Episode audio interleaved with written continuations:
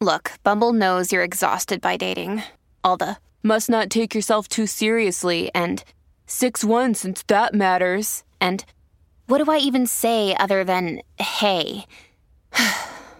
well, that's why they're introducing an all new Bumble with exciting features to make compatibility easier, starting the chat better, and dating safer. They've changed, so you don't have to. Download the new Bumble now.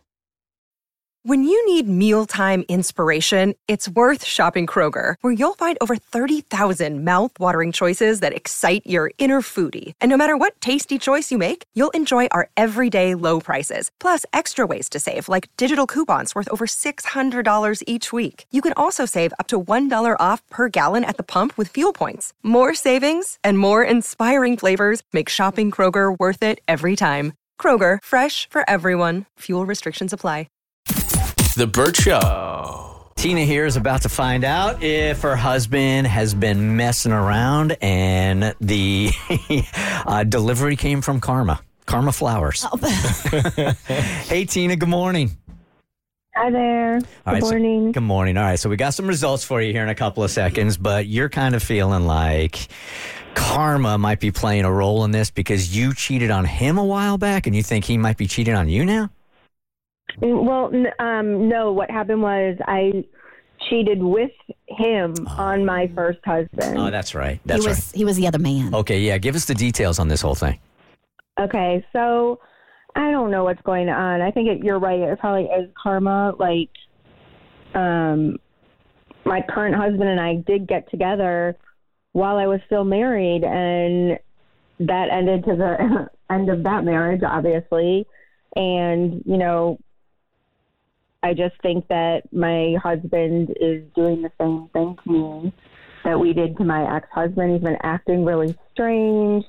He's really secretive with his phone. He's just really distant. So I've just been, my gut is telling me that he's cheating, but I've, I don't want to like confront him and unnecessarily bring a lot of drama into our relationship. Doesn't need it. Yeah, you know, I said this yesterday, and I had never actually thought about this before. That I've always said, like, infidelity goes on your permanent record, right? So if you're in a relationship and you screw around, I think you can get trust back, but it never fully goes to 100%. But I also think that in your case, if you screwed around or he screwed around while he was married or you were married, that goes on your internal like permanent record as well. Like so your lens changes because you guys or got together while you were in committed relationships. It's like you have a prescription for infidelity on your glasses, Right. And so mm-hmm. you're going to see things differently because that you've you've already, you've lived it and you've experienced it and you've gone through it. Well said. Well said. Okay, so um, you asked us to um, test him with War of the Roses to see if your gut was right or your lens is just a little on the offside. So Kristen's got some results for you. All right, so we sent a promotional email to the address Tina you provided for your husband. He's offered a free bouquet of flowers, able to choose from several options with pictures. And his options were Fall Festival, a glorious display of fall colors bursting from a rustic galvanized pail. Orange roses, sunflowers, mums, and eucalyptus are the perfect rustic yet elegant mix to welcome the season. He also had an English garden a beautiful willow basket boasting with vibrant blooms of giant white blue and limelight hydrangeas, pink roses, larkspur, delphinium, carnations, lavender, dahlias, ranunculus, and trailing ivy. That's a lot of stuff. She'll feel like she's living in a fairy tale when these arrive at the door. And because it's spooky season, we have the boo bouquet. A spellbounding bouquet featuring rust colored lilies, orange and maroon carnations, magnolia, and eucalyptus, all bursting from a hollowed pumpkin. And lastly, the tried and true long stemmed love. A stunning bouquet says it all and leaves no doubts. Two dozen long stemmed red roses are the quintessential way to say I love you and so much more. In exchange, he's asked to share some promo codes for a percentage off a future order. We sent the email at 10:17 a.m. and he responded at 10:42 a.m. He likes a good deal. Yeah, he does. Wasted no time. now he did choose Fall Festival, um, the glorious display of fall colors. Uh, he set delivery for this coming weekend, Saturday morning, to a residential address. and it's to be sent to a Melissa. And I know, Tina, that is not your real name. No, it's not. Oh my god. And the note on the card says, Had a great time with you and looking forward to more. Okay. So, thi- well, okay. So, this is this is certainly not great news, but it also sounds like it's new. Yeah, but you looking forward to more. But look at the type of flowers he sent, though. Which ones were they? It was the fall festival. Like it In a wasn't. galvanized pail, that doesn't scream romance. It, it doesn't.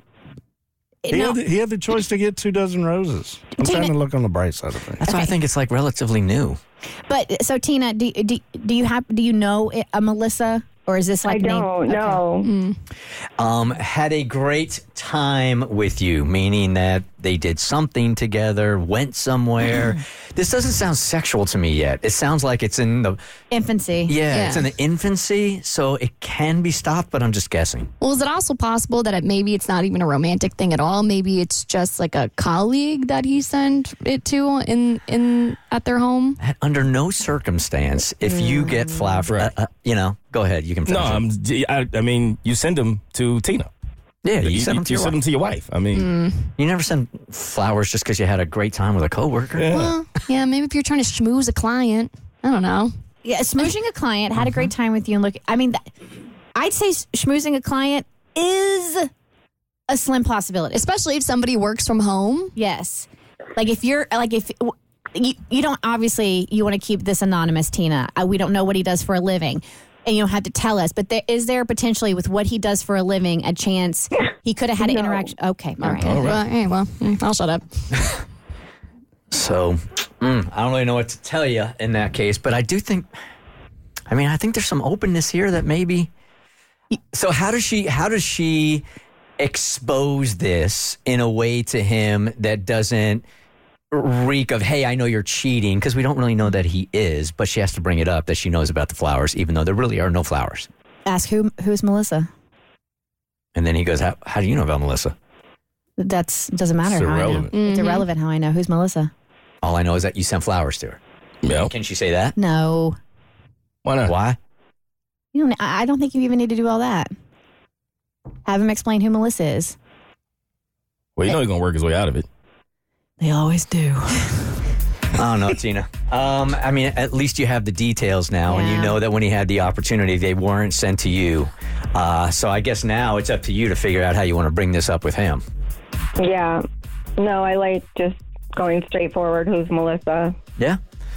Well, when you do get some results, if you feel like giving us a call back, let us know. Okay. I'm sorry. right. Thank you. All right. All right. It's the Bert Show. The Bert Show.